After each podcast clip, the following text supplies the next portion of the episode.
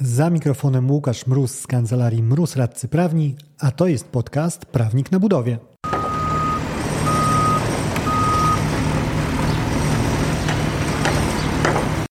Panie mecenasie, ale na jakie konkretnie obniżenie kary przez sąd możemy liczyć? To pytanie, które słyszę regularnie, kiedy omawiamy scenariusz przyszłego procesu i pojawia się wątek miarkowania kar przez sąd. Każdy, kto miał okazję współpracować z prawnikiem, wie, jak bardzo lubimy rzucać kartę, to zależy. Jednak akurat w przypadku miarkowania takie zagranie jest bardzo uzasadnione. Zmniejszenie kar umownych należy do sfery uznania sędziowskiego. Już sama ta nazwa wskazuje, że ciężko mówić o powtarzalnych prawidłowościach. Ilu sędziów, tyle uznań sędziowskich. Mimo to zadałem sobie pytanie, ale czy nie moglibyśmy jednak udzielić klientom odpowiedzi bardziej konkretnej niż te klasyczne? To zależy. Efektem tego pytania było badanie ponad 200 wyroków, w których sądy zajmowały się miarkowaniem kar umownych. Z tej próby wyciągnąłem wnioski, które usłyszysz w tym odcinku. Za mikrofonem Łukasz Mróz, a to jest podcast Prawnik na budowie.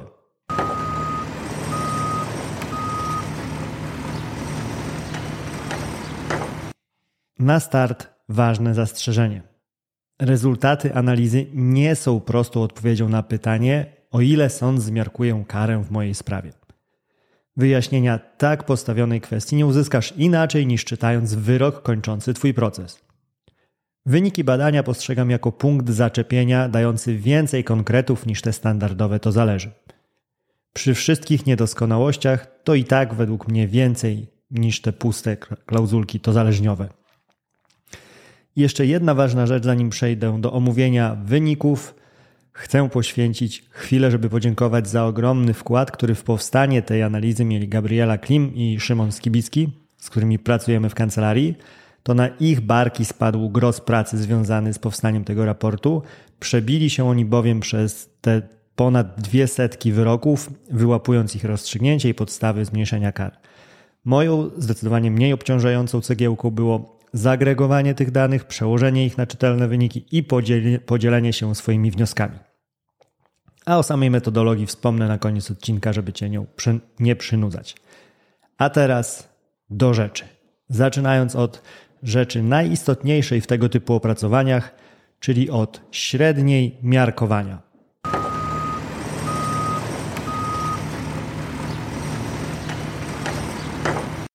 Średnia to pierwsza liczba, która pojawia się w tego typu opracowaniach. Zacznijmy więc od tego miejsca.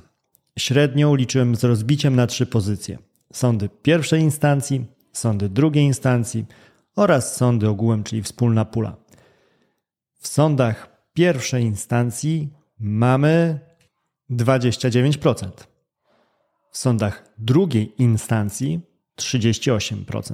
I składa nam się to na średnią miarkowania w sądach ogółem 33%. Mało. To pierwsza myśl, która przyszła mi do głowy, kiedy Excel wyrzucił wynik średniej. Kary umowne stosowane są w budownictwie powszechnie, a kiedy już pojawią się w treści kontraktu, zwyczajowo także są naliczane zgodnie z jego założeniami. Dotyczy to w szczególności rynku zamówień publicznych, gdzie inwestorzy właściwie z automatu przyjmują zasadę mamy bezwzględny obowiązek stosowania obciążeń przewidzianych w umowie.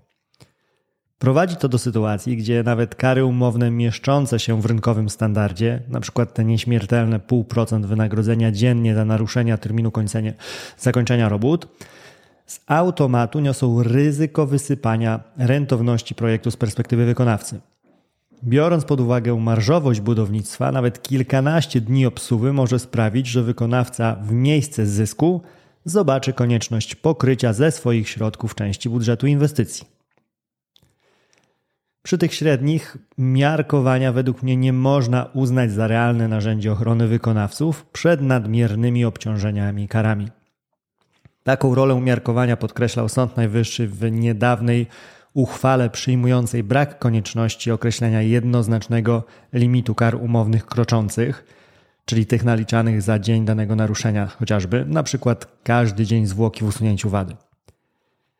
Jednak na moim kompasie etyki biznesu to, że wykonawca miałby liczyć na zmniejszenie kar o jedną trzecią, to nie jest dostateczna ochrona. Pozostałe dwie trzecie często będzie bowiem nadal kłóciło się z koncepcją sprawiedliwej współpracy i proporcjonalnego obciążenia wykonawcy za uchybienia w niej.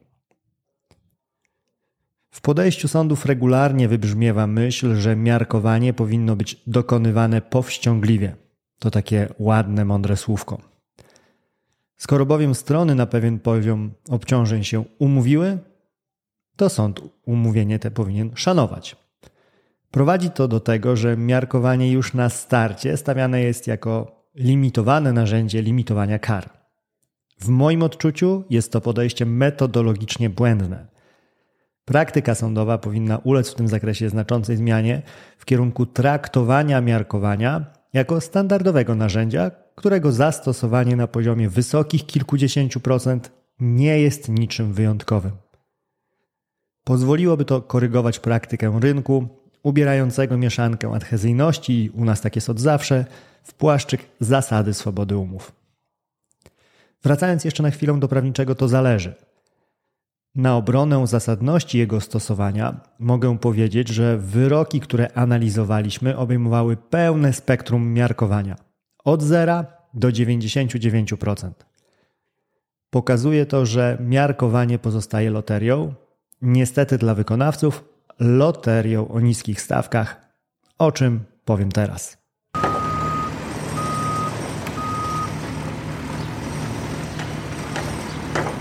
Średnie arytmetyczne mają to do siebie, że są ogromnie uproszczonym obrazem rzeczywistości.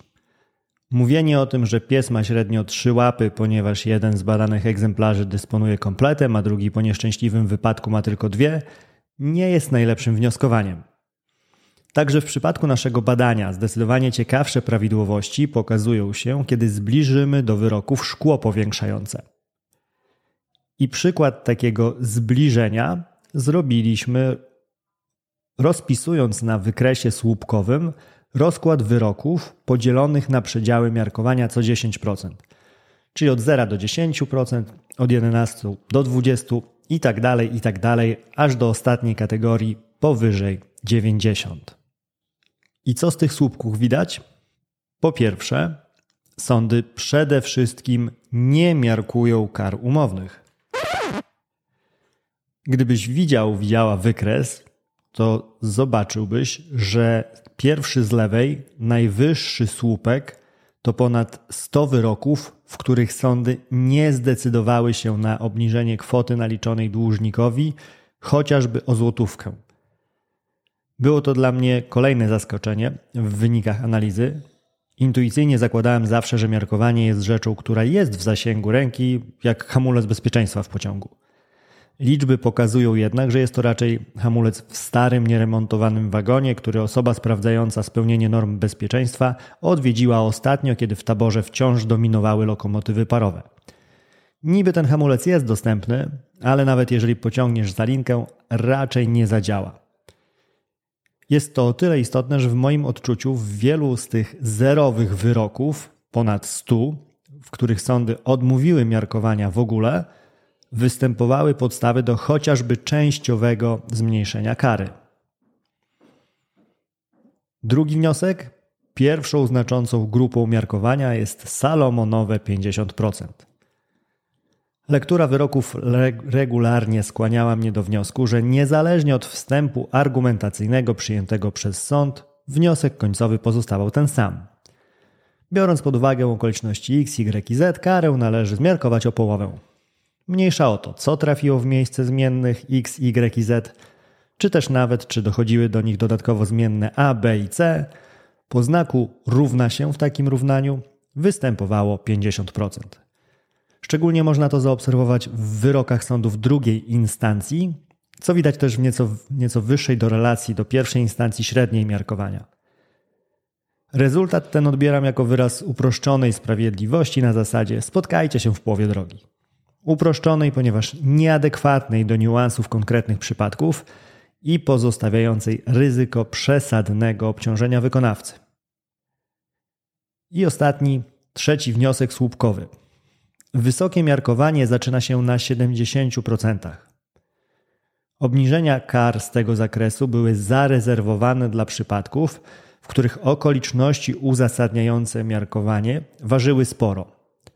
W przypadku wyroków z tej kategorii sam miałem niekiedy refleksję, że dany przypadek kwalifikuje się już nawet nie na samo zmniejszenie kary, ale na zniesienie jej do zera z uwagi na nadużycie prawa do żądania zapłaty kary przez wierzyciela. Pocieszające z perspektywy wykonawców może być to, że wspinaczka przez sądy na te miarkowaniowe Himalaje nie jest absolutnym wyjątkiem. Kumulatywnie liczba wyroków z przedziału od 70 do 90, czyli 70, 80, 90 i plus jest większa niż tych z miarkowania połówkowego na 50%. Gdybym miał ubrać tę część analizy w krótką informację do przekazania klientowi na to pytanie, panie mecenasie, no to na co możemy liczyć, to ta informacja brzmiałaby następująco. Sądy najczęściej nie miarkują kary wcale. Jeżeli już zdecydują się na jej obniżenie, najchętniej sięgają po obcięcie kary o połowę. Wysokie miarkowanie, zarezerwowane dla przypadków, gdzie kwota kary wywołuje przewrócenie oczami, zaczyna się od 70%.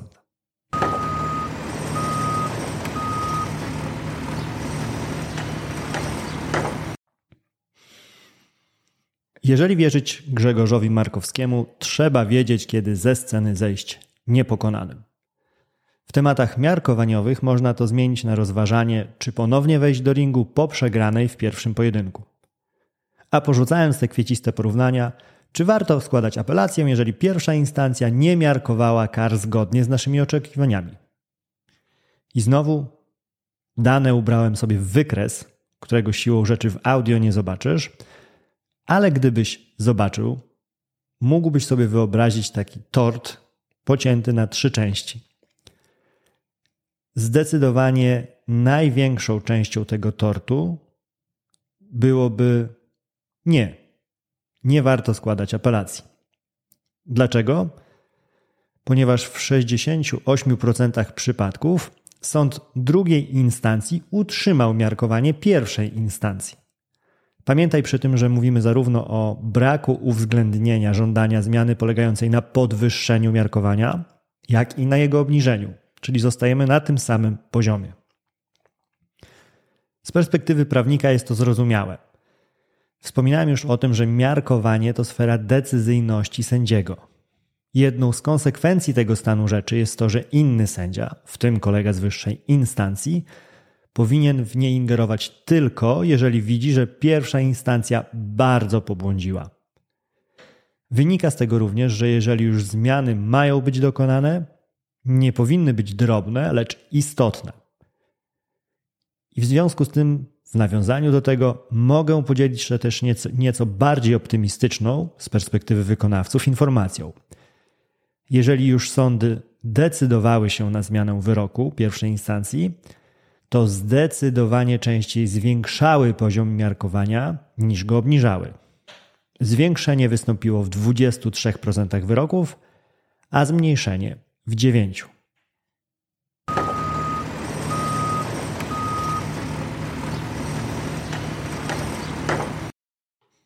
Inną kwestią, która mnie zainteresowała, był geograficzny aspekt miarkowania. Jak praktyka miarkowania wygląda w poszczególnych miastach?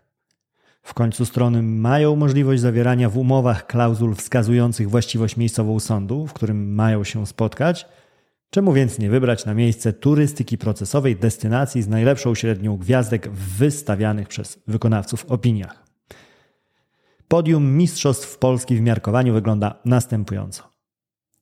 Trzecie miejsce apelacja białostocka z 34,2%.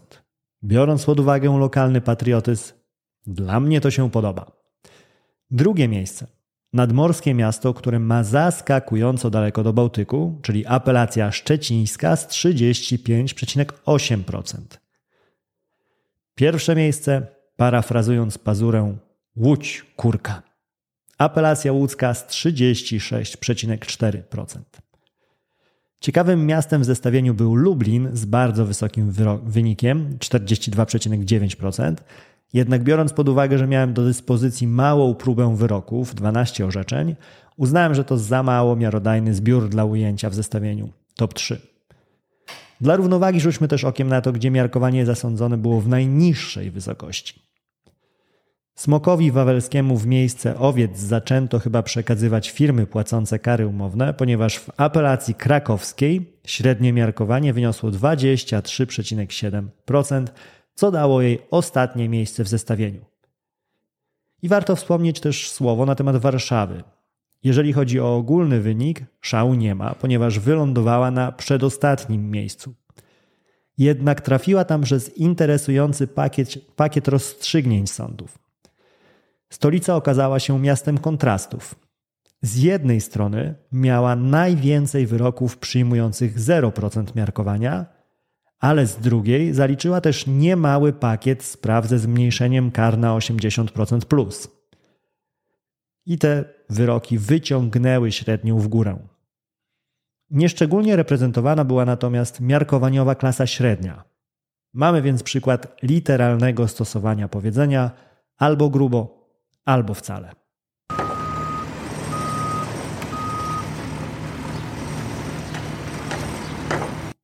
Ostatnią prawidłowością, którą chciałem ocenić, było układanie się poziomu miarkowania w poszczególnych latach.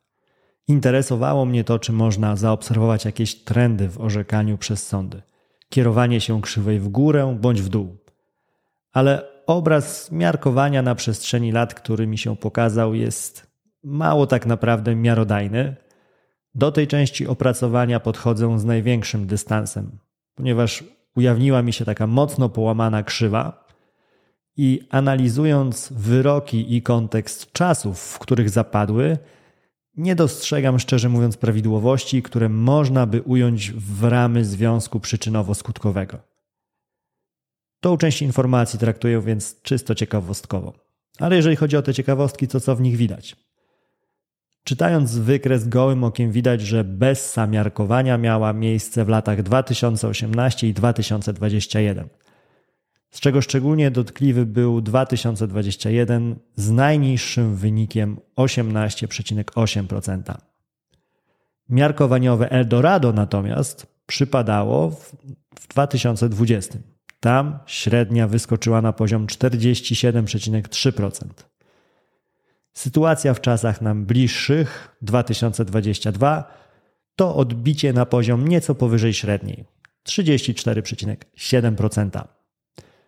A jeżeli chodzi o czasy już zupełnie współczesne 2023, wyroków z tego roku nie uwzględnialiśmy.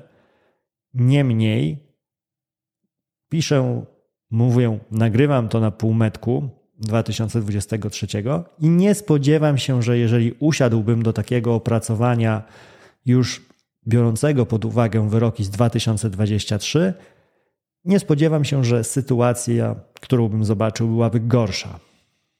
Może nawet oceniając wyroki wydawane obecnie przez sądy, zobaczymy dalszą wspinaczkę wyników w górę. Wyroki wydawane w 2023 roku mogą już dotyczyć inwestycji z czasów covidowych, a może nawet wojny w Ukrainie. I okoliczności te mogą znaleźć wyraz w miarkowaniu.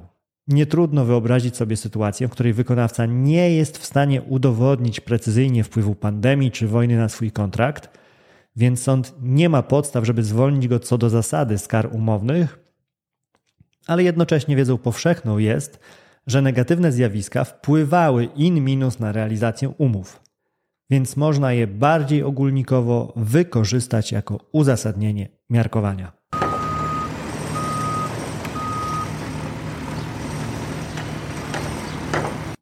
I rzecz już ostatnia, tak jak wspomniałem na początku, na końcu słów dosłownie kilka o metodologii, według której powstał, powstało nasze badanie, przeprowadziliśmy tą analizę. W badaniu wzięliśmy pod uwagę 225 publicznie dostępnych wyroków. Wyroki wydane zostały w latach 2017-2022. Nie wszystkie dotyczyły branży budowlanej, jednak odpowiadała ona za większość tych orzeczeń. W zestawieniu uwzględniliśmy wyroki sądów apelacyjnych, w których zarówno sąd pierwszej, jak i drugiej instancji zrobił dwie rzeczy. Po pierwsze, uznał obciążenie karą umowną co do zasady, i po drugie, wypowiedział się co do miarkowania i wyjaśniając intencje stojące za tym kryterium doboru. W ten sposób uzyskaliśmy wyniki miarkowania z różnych poziomów sądownictwa. Nasuwa się tutaj od razu prawnikom szczególnie uwaga o prawomocności orzeczeń. Patrzę na tą kwestię w ten sposób, że każdy z tych wyroków miał potencjał być tym prawidłowym w znaczeniu ostatecznym. Brak złożenia skargi czy apelacji przez ocenę ryzyka czy brak środków na wpis mógł doprowadzić do tego, że wszystkie orzeczenia, które omawialiśmy, które uwzględnialiśmy, mogły być finalnym rozstrzygnięciem wiążącym strony. Dzięki za odsłuchanie tego odcinka. Jeżeli chcesz się ze mną skontaktować, możesz napisać na biuro małpa albo zadzwonić na 577 665 077. Znajdziesz mnie też w mediach społecznościowych. Na LinkedIn jako Łukasz Mróz, a na TikToku, Facebooku i Instagramie jako Prawnik na Budowie.